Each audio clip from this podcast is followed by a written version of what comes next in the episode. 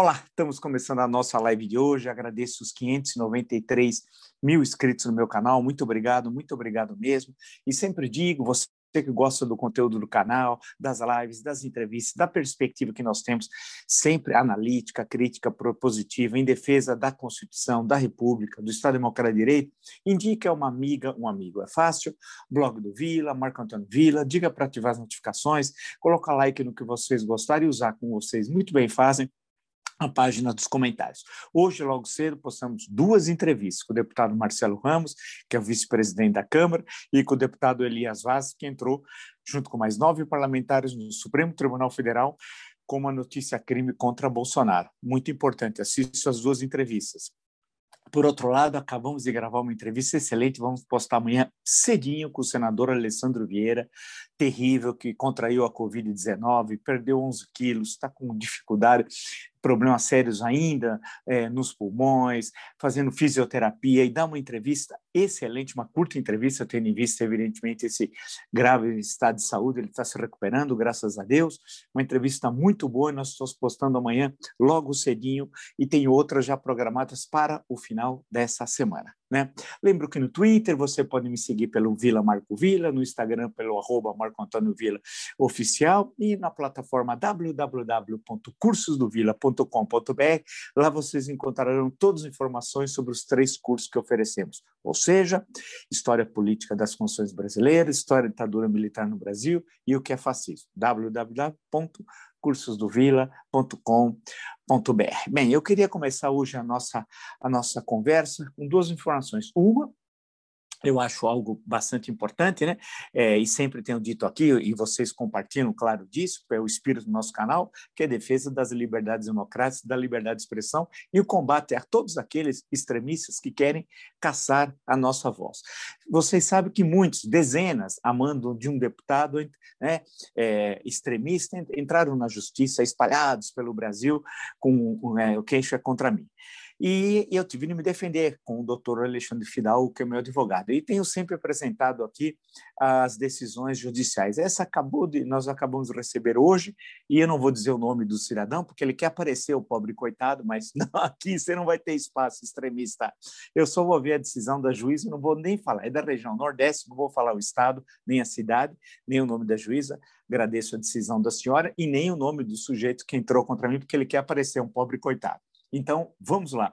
A decisão da senhora juíza foi a seguinte: restou, é, julgo improcedentes os pedidos formulados na inicial, restou comprovado que o autor utilizou-se do Poder Judiciário para constranger e causar desconforto ao requerido, por simplesmente discordar de seu ponto de vista, ciente da completa falta de fundamento de sua pretensão, em verdadeira campanha de assédio judicial Assim, infringiu os artigos 79 e 80, incisos 1, 2, 3 e 5 do NCPC, sendo de rigor sua condenação em litigância de má-fé. Condena o autor a pagar ao réu a quantia equivalente a 1% do valor da causa, acrescida de juros é, de 1% ao mês e correção monetária a contar da decisão. Então, agradeço a decisão da senhora juíza, agradeço o meu advogado, doutor Alexandre Fidalgo, e lembro que, que o nosso, esse aqui, o que é garantido pela Constituição, e eu sigo a Constituição como a minha Bíblia no meu cotidiano, no campo da política, é o que determina a Carta Cidadã de 1988. E sempre digo uma passagem do discurso do deputado Ulisses Guimarães, que presidiu a Assembleia Nacional Constituinte, né, que está no meu livro, A História em Discursos, 50 discursos que mudaram o Brasil e o mundo, disse com muita propriedade uh, o doutor Ulisses, traidor é, da pátria e traidor da Constituição. E tal qual ele disse também nesse discurso, ele tem nojo, asco de ditadura, assim como eu. Então eu sou um defensor acérrimo, radical das liberdades democráticas, da liberdade de expressão, e esse espaço desse canal. E claro que aqui nesse canal a gente tem esses embates e obrigado, então, a se defender nessas ações coordenadas de extremistas. E o extremismo está fora do campo democrático, como eu sempre digo. Então, Seguindo em frente. Hoje, dia 25 de março, daí que é nome de rua até em São Paulo, muitos não sabem, é aquela rua muito popular, de comércio popular, por causa da Constituição outorgada, não é produto de Assembleia Constituinte, que foi fechada em novembro de 1823, né, um ano militar, e no ano seguinte, 1824, foi imposta a Constituição por Dom Pedro I, e muitos falam, eu posso ler dois artigos especialmente, porque as pessoas não sabem, ouvem meio de ouvir, ouve falar e acham que uma coisa é uma coisa e não é uma coisa, uma coisa é outra coisa, muito distinta do que imagino. Exemplo, poder moderador, né? que dá a ideia de uma coisa que busca moderar o confronto entre duas coisas e buscar uma solução consideratória. Não, não, não, não. A, a, a concepção do poder moderador vem do Benjamin Constant, francês, não brasileiro, não Benjamin Constant Botelho de Magalhães, professor da Escola Militar Republicana, que vai fazer parte do início do governo provisório de Deodoro da Fonseca, né? Não, não, não. Nós estamos falando do francês e daquela concepção de quatro poderes, ao contrário dos três tradicionais de Montesquieu. E foi adotado na única Constituição brasileira que assim o fez em 1824. Tem dois artigos que são fundamentais, queria só lê-los rapidamente, porque eu discuto isso no curso História Política das Constituições Brasileiras. Vamos lá. Artigo 98. O poder moderador é a chave de toda organização política e é delegada privativamente, portanto, só ele, privativamente ao imperador como chefe supremo da nação e seu primeiro representante, para que incessantemente vele sobre a manutenção da independência, equilíbrio e harmonia dos é, mais poderes políticos. Né? Artigo 99. Isso aqui é terrível. A pessoa do imperador é inviolável e sagrada, inviolável e sagrada é, ele não está sujeito a responsabilidade alguma. Pô, isso aqui é pior que o AI-5, não é verdade? É inacreditável. Então, tome muito cuidado quando fala, ah, o poder moderador é esse ou é aquele. Não, não. Vamos entender o que é juridicamente e constitucionalmente o poder moderador. Está aqui, Artigo 99. A pessoa do imperador é inviolável e sagrada. Ele não está sujeito a responsabilidade alguma. Deus do céu! Terrível, terrível, terrível, terrível. Mas vamos lá, então, entrando no noticiário do dia. Né? Ah, é, o, tem uma reportagem importante né, sobre ex-assessores de Bolsonaro. Eu estou citando aqui o UOL como fonte. Ex-assessores de Bolsonaro sacaram 90% de salário pago por Flávio e Carlos. É a continuidade daqueles, daquelas reportagens né, que reforçam a rachadinha. O que, que é rachadinha? O INHA diminui o crime. Dá a impressão que é uma coisa normal. Não, eles são ladrões. Numa linguagem popular, eles estão roubando, são ladrões. É peculato. O que é peculato? Desvio de dinheiro público. Então, eles sacavam 90% em dinheiro e entregavam a Flávio e a Carlos. E são valores muito altos. Estão todos aqui demonstrados. Por exemplo, eles sacaram um milhão, receberam 1 milhão 580 mil reais e retiraram em dinheiro vivo 1 milhão 410, que entregaram à família criminosa, à família Bolsonaro a URCRIM, a organização criminosa. E aí vem toda a lista. Ah, ou, essas reportagens elas são fundamentais, que elas mostram quão corruptos né, é, é, é são né, os membros da família Bolsonaro. Ou seja, são, ah, só aí você pode ter quantos crimes? Um, peculato. O que é peculato? desvio de dinheiro público. Esses recursos, vale lembrar, são pagos a assessores para qualificar, melhorar a ação parlamentar. Mas ao invés deles contratarem assessores com esse intuito, eles contratam assessores que sequer comparecem, a maior parte deles, ao local de trabalho, para que eles devolvam. E, a parte que ficam com eles é para efeito de imposto de renda viu? deles, deles, dos que dos fantasmas. Pegam tudo e lavam esse dinheiro, lavam esse dinheiro comprando, por exemplo, imóveis. Então, você tem três crimes aí. Um, uh, peculato, formação de organização criminosa, lavagem de dinheiro e você pode pôr um quarto, apropriação indébita. Né? Só aí tem quatro crimes da família Bolsonaro, crimes reiterados, feitos por Carlos, por Flávio e por Jair. Jair, quando era deputado federal. Então, eles foram exercer as funções públicas, não é no sentido da política, no sentido ateniense, né? não, não, não, não, não, da polis, nada disso. Eles foram para passar a mão no seu, no meu, do nosso dinheiro. Isso é roubo, é roubo, são ladrões, numa linguagem mais popular. E eu espero eu e a torcida do Flamengo, já que nós estamos falando do Rio de Janeiro, né? a do Vasco, a do Fluminense, até do Canto do Rio, que já está em Niterói, do outro lado da Bahia, né? mas esses crimes foram cometidos na Câmara Municipal, na LERJ e no Congresso, na Câmara dos Deputados, por um representante do Estado do Rio de Janeiro, que é o Jair Bolsonaro, então deputado federal, né? que é que a justiça ande, seja célere, né? porque não faltam crimes cometidos pela família Bolsonaro e prova. Só no segundo casamento com a mulher 02, em cerca de 10 anos de união, eles compraram 14 imóveis, 14 imóveis, mais de um imóvel por ano, e não bate né? o que eles tinham, que eles recebiam legalmente, ele a mulher 02, ele, Bolsonaro, entenda-se, com as compras dos imóveis. Portanto, era dinheiro, era de roubo, eles são ladrões, é peculato, formação de organização criminosa, né, lavagem de dinheiro e apropriação indébita.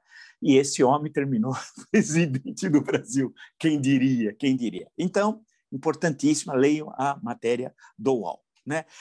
O fato também muito triste aí é, é o que ocorreu com um extremista, né? Uma, deixa, uh, uh, um extremista assessor é, do ministro das Relações Exteriores no Senado Federal ontem. Foi denunciado imediatamente é, pelo senador Randolfo Rodrigues, que é entrevistado, inclusive, no nosso canal recentemente, né, um excelente senador, é, que o assessor estava fazendo um gesto é, que nos Estados Unidos é identificado com a supremacia branca, né, ou seja, um gesto racista. Ele foi identificado na hora, foi avisado e o extremista diz que não, que ele estava só arrumando a lapela do seu blazer tal. Mentira, é um gesto da supremacia racista e não é a primeira vez.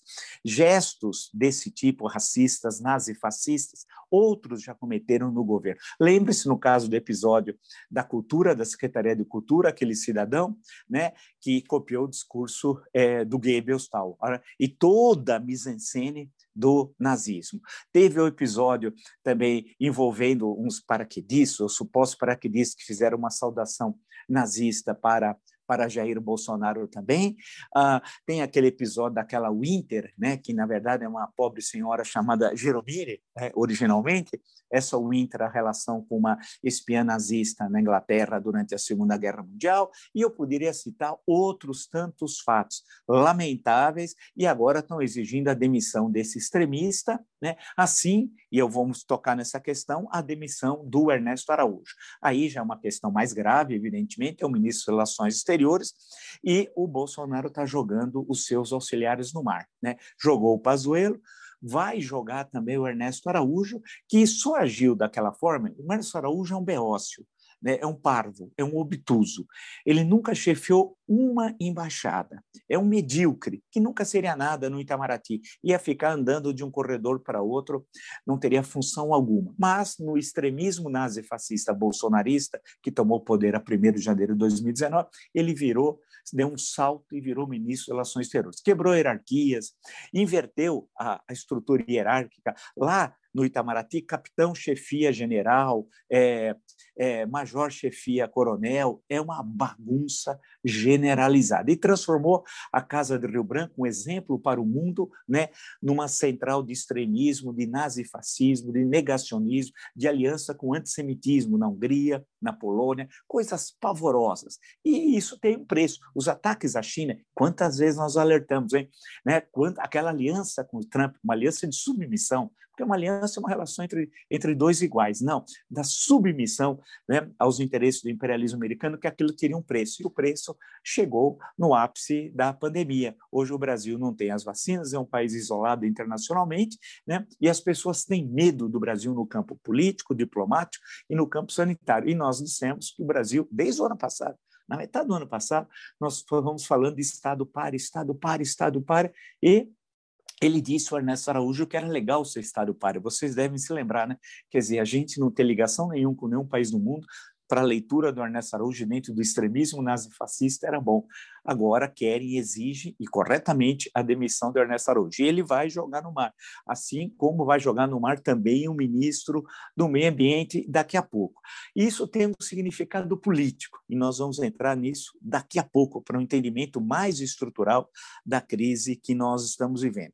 Vamos lembrar também que o Paulo Guedes, agora estava lendo aqui, é, é, no UOL também, há uma, uma série de, é, de economistas, empresários, que destacando os erros de previsão do, do, do Paulo Guedes, que eu sempre chamei do personagem do de Queiroz é, Pacheco, seu imenso talento, que ele não sabia nada de, de macroeconomia, que era um incapaz ou incompetente. Lembra quando eu falava? E eles diziam que o cara era um gênio, era um poço de piranga. Eu dizia o contrário e demonstrava. Bem, agora todo mundo, ainda as pessoas sensatas, de bom senso, concordam com o que eu estou dizendo desde 2019. Né? E agora ele disse eu estava vendo que em 60 dias, portanto, em dois meses, vai haver vacinação em massa. Nós estamos fazendo vacinação em massa no Brasil. Eu gostaria de saber mais um, como é que é possível ele fazer essa afirmação com base no que? Veja a irresponsabilidade desse ministro da Economia, que é patético, é ridículo, quando nós não temos vacina. Como é que vamos fazer vacina? São em massa se não temos vacina, que é o óbvio. Como vacinar, nós sabemos. Nós somos o país que mais vacina no mundo, nós temos experiência nisso, temos técnicos, capacidade, toda uma estrutura, né, o know-how, nós sabemos e já fizemos isso tantas e tantas vezes, no mínimo dos últimos 50, 60 anos no Brasil, não é verdade? E formamos institutos de pesquisa, veja o Butantan, Fiocruz, etc. A grande questão é que esse governo isolou o Brasil do mundo. O Bolsonaro, que é um criminoso e vai pagar por isso, agora aquilo que nós falávamos também nesse espaço, as pessoas estão reafirmando, e eu fico muito satisfeito, que nós não podemos jogar para baixo o tapete 300 mil cadáveres. Ele vai ter de pagar por isso. A Pfizer ofereceu no segundo semestre do ano passado, em agosto, 70 milhões de vacinas. Se o Brasil, e sequer ele respondeu, tivesse comprado e incentivado a produção interna, como por exemplo do Butantan, e não ter criado tantos empecilhos sucessivos e confrontando a China sistematicamente, o que, que aconteceria? Nós já poderíamos estar vacinando desde novembro do ano passado. E quantas vidas estariam, estariam salvas? Sendo assim, o que vai acontecer, no que no, primeiro o Paulo Guedes está falando mais uma bobagem, ele errou todas as previsões, tudo que ele falou, nada bateu, inclusive antes da pandemia. 2019 é um exemplo disso, do desastre da sua gestão. Então, não é que a pandemia é que explica o desastre do Paulo Guedes, o desastre é anterior a pandemia. Isso é importante sempre destacar. E eu fico satisfeito que uma série de, de, de leituras da conjuntura e de tendências que eu apontei aqui nesse espaço, e vocês são testemunho, o arquivo do canal é testemunho, as pessoas hoje estão concordando. Pô, legal, só que com certo atraso, porque isso tem um custo que todos nós vamos pagar, né? Não, agora aqueles que especularam, como o Paulo Guedes, eu quero saber, por exemplo, quem é que naquela quinta-feira, quando o, o, o Bolsonaro ah, demitiu o presidente da Petrobras, naquela quinta-feira, aquela reunião no final da tarde no Palácio, em que tinha os ministros de pijama, generais de pijama e mais o Paulo Guedes estariam presentes, de acordo com a imprensa e o Bolsonaro, quem é que vazou a informação que sairia o presidente da Petrobras? Teve uma pessoa que naquele dia, no final da tarde, é, com 160 mil reais, ganhou 17 milhões. Vocês não ouviram errado. Com 160 mil reais, ganhou 17 milhões. A pergunta que eu, acho que qualquer brasileiro faz é quem? A CVM, Comissão de Valores Imobiliários, está investigando quem é essa pessoa. Isso ocorreu? Se ocorreu, quem é que vai ser penalizado? Quem vazou essa informação? Vamos aproveitar e ver isso, porque tem muitas informações privilegiadas que estão vazando. Tem questões que são seríssimas, que envolvem corrupção desse governo desse governo e a figura especialmente de Bolsonaro. Ele faz as rachadinhas, tem outros que dão golpes muito maiores e devem rir pelas costas do Jair. Né? Vamos em frente. Ah, ah, uma, algo importante, e para nós depois darmos o fecho em tudo isso, em termos analíticos, é a, a, a, a ação dos, presidente, o presidente da Câmara e o presidente do Senado, Arthur Lira e Rodrigo Pacheco, respectivamente. Claramente, eles estão agindo como primeiros ministros. Né? A impressão que dá é que nós temos um parlamentarismo no Brasil. Eles assumiram corretamente, eles estão fazendo o que precisa fazer, não discordo de nada, é isso mesmo.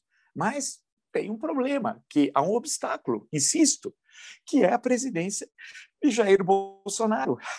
Quem tem a caneta é ele. Por melhor de boas intenções que tem o presidente da Câmara, o presidente do Senado, e o presidente, inclusive, do Senado vai coordenar sexta-feira a reunião dos governadores, aí sim, tem de estar os 27 governadores, não a última, a anterior, né, nas, é, que tinha alguns governadores que eram simpáticos a Bolsonaro. O que é isso? Você tem que convidar a todos. Né? E aí ter uma discussão séria, transparente, cristalina. Nós vivemos a pior crise sanitária da história do Brasil. E o Congresso Nacional está desempenhando bem seu papel tem de ser registrado. A questão é que alguém não muda. Quem é que não muda? E eu mesmo. E demonstrou ontem, demonstrou hoje, inclusive, ele e seus filhos. Jair Bolsonaro, tratamento precoce, critica o uso de máscara, o distanciamento social, o lockdown, que na verdade nós não temos o lockdown puro até agora no Brasil, né?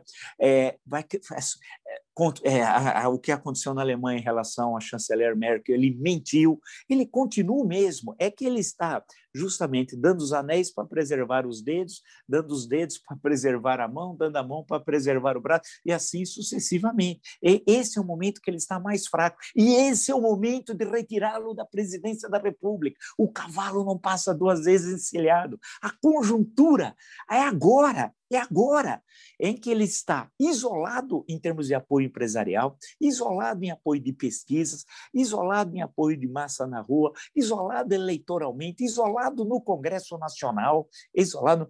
A maioria dos governadores não estão com ele, sabe o tamanho dessa crise, porque eles vivenciam essa crise nos seus estados. Né? A sociedade civil acordou. Esse é o momento. Agora, aí é que a questão, aí é que a questão. É, e os fatos não param de reforçar isso. Só dá um fato, abrindo um parênteses, a Nissan é a quinta montadora no Brasil que suspende a produção. A quinta. Isso é um claro sinal de que já cansou, está por aqui, ninguém aguenta mais. Os setores responsáveis da economia, não estou falando de empresários nazifascistas, que é uma minoria, eu não estou falando de Zé Carioca, não estou falando de Tocha, não, estou falando de gente séria, gente séria, né? gente que tem compromisso com o Brasil, né? que tem história, que tem história, não pessoas que caem de paraquedas e você fala, pô, mas quem é esse que caiu de paraquedas? Não, estou falando de gente que tem história extremamente irresponsáveis, né, é, é, não aguentam mais. Quando a Nissan, a quinta montadora que suspende a produção no Brasil. Então, nós estamos assim na agonia de um governo.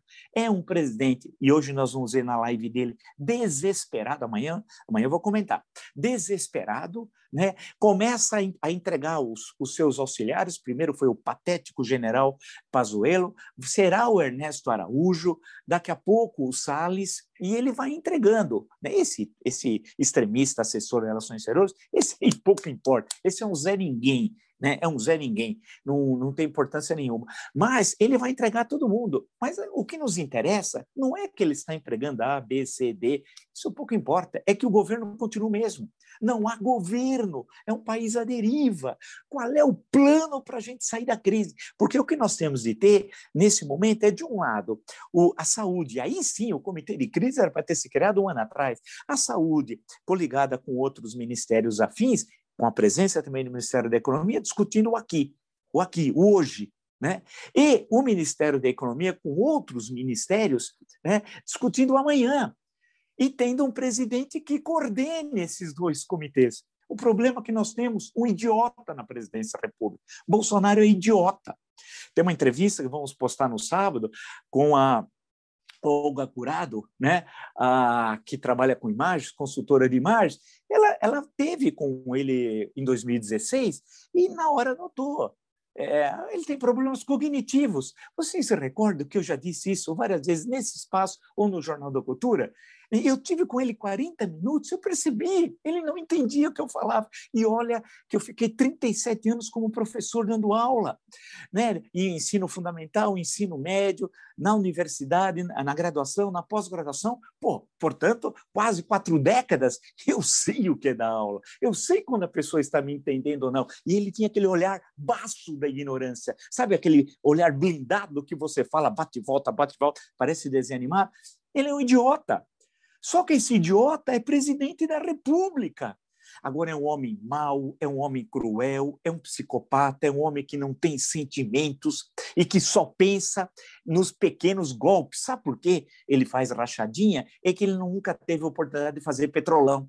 Porque na posição que ele estava na estrutura do Estado brasileiro, como deputado federal, outro filho vereador, outro deputado estadual, naquele momento, eles podiam dar esses pequenos golpes, além da associação com organizações criminosas, como o matador de aluguel Adriano, íntimo amigo dele, do tal, entre aspas, escritório do crime. Né? Ele não tinha a possibilidade de dar os grandes golpes. Agora ele está na presidência da República.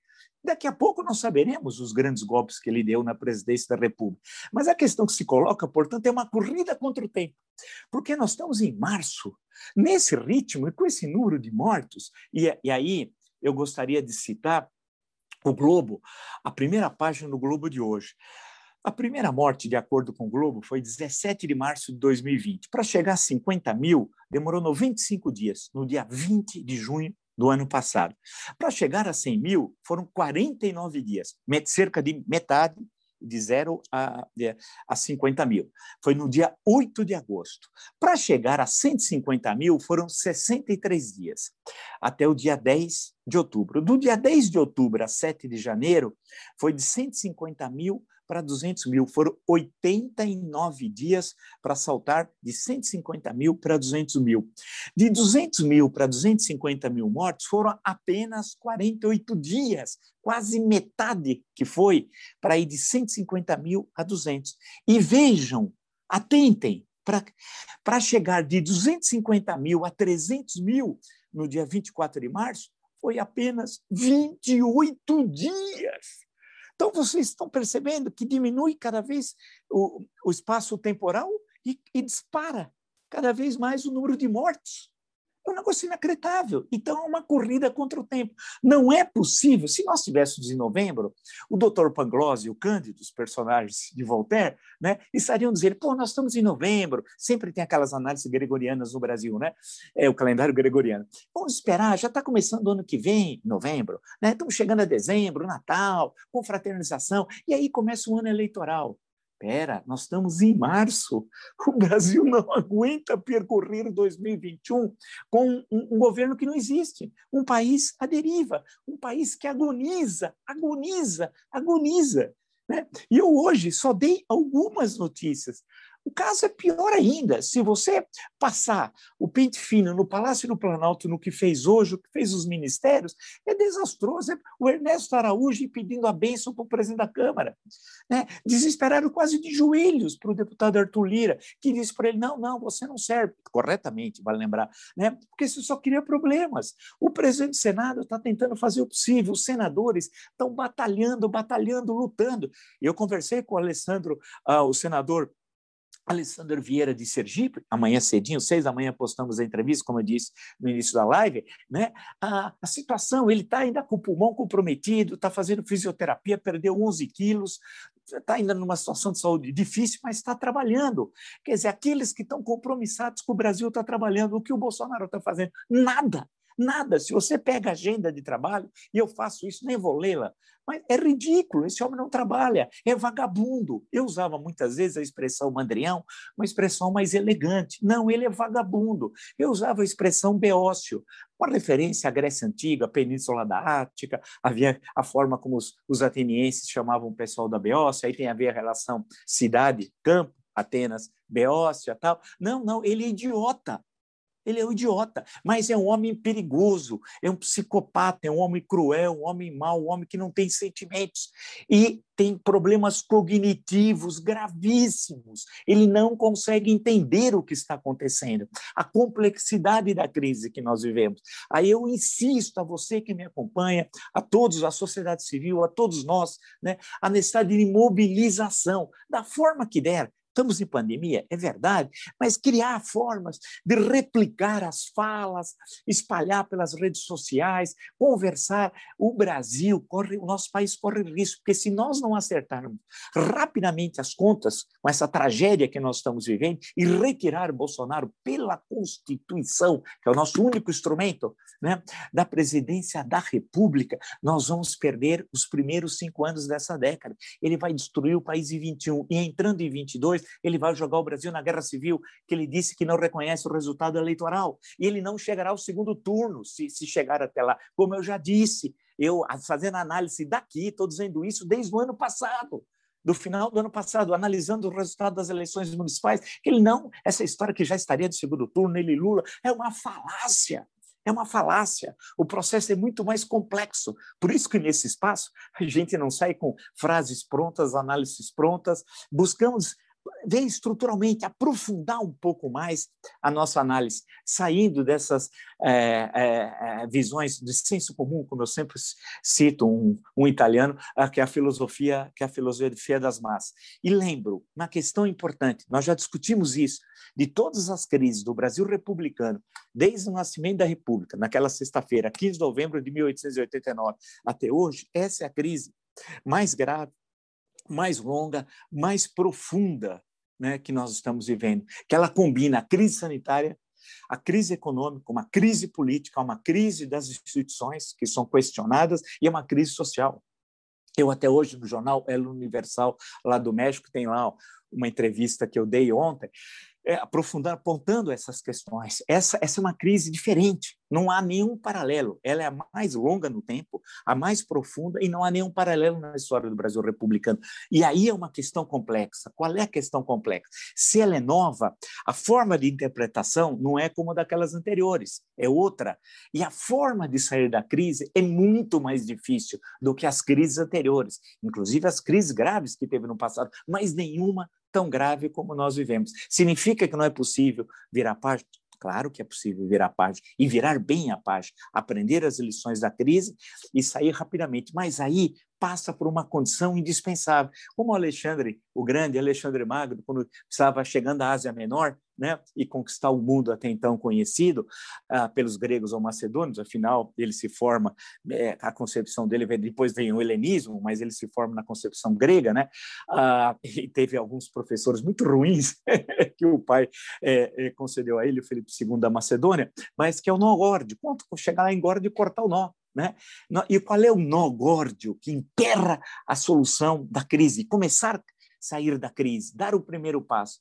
É o Bolsonaro. O impeachment é indispensável e ele não será um obstáculo para o enfrentamento das questões sanitárias, econômicas, sociais. Ao contrário, ele será um elemento facilitador, porque você diminui a tensão política, né, porque ele está isolado, ele não mobiliza ninguém. Um, dezenas de nazifascistas, 300, 150, 200, não mais que isso, não tem apoio empresarial, não tem apoio nas pesquisas, não tem apoio eleitoral, não tem apoio no parlamento, a não ser extremistas nazifascistas mas que são minoria no parlamento brasileiro, né, e não tem apoio entre empresários mesmo, na classe empresarial mesmo, não em elementos extremistas como Tocha e Zé Carioca, longe disso. Ou seja, aí está a questão, e eu insisto, o governo acabou.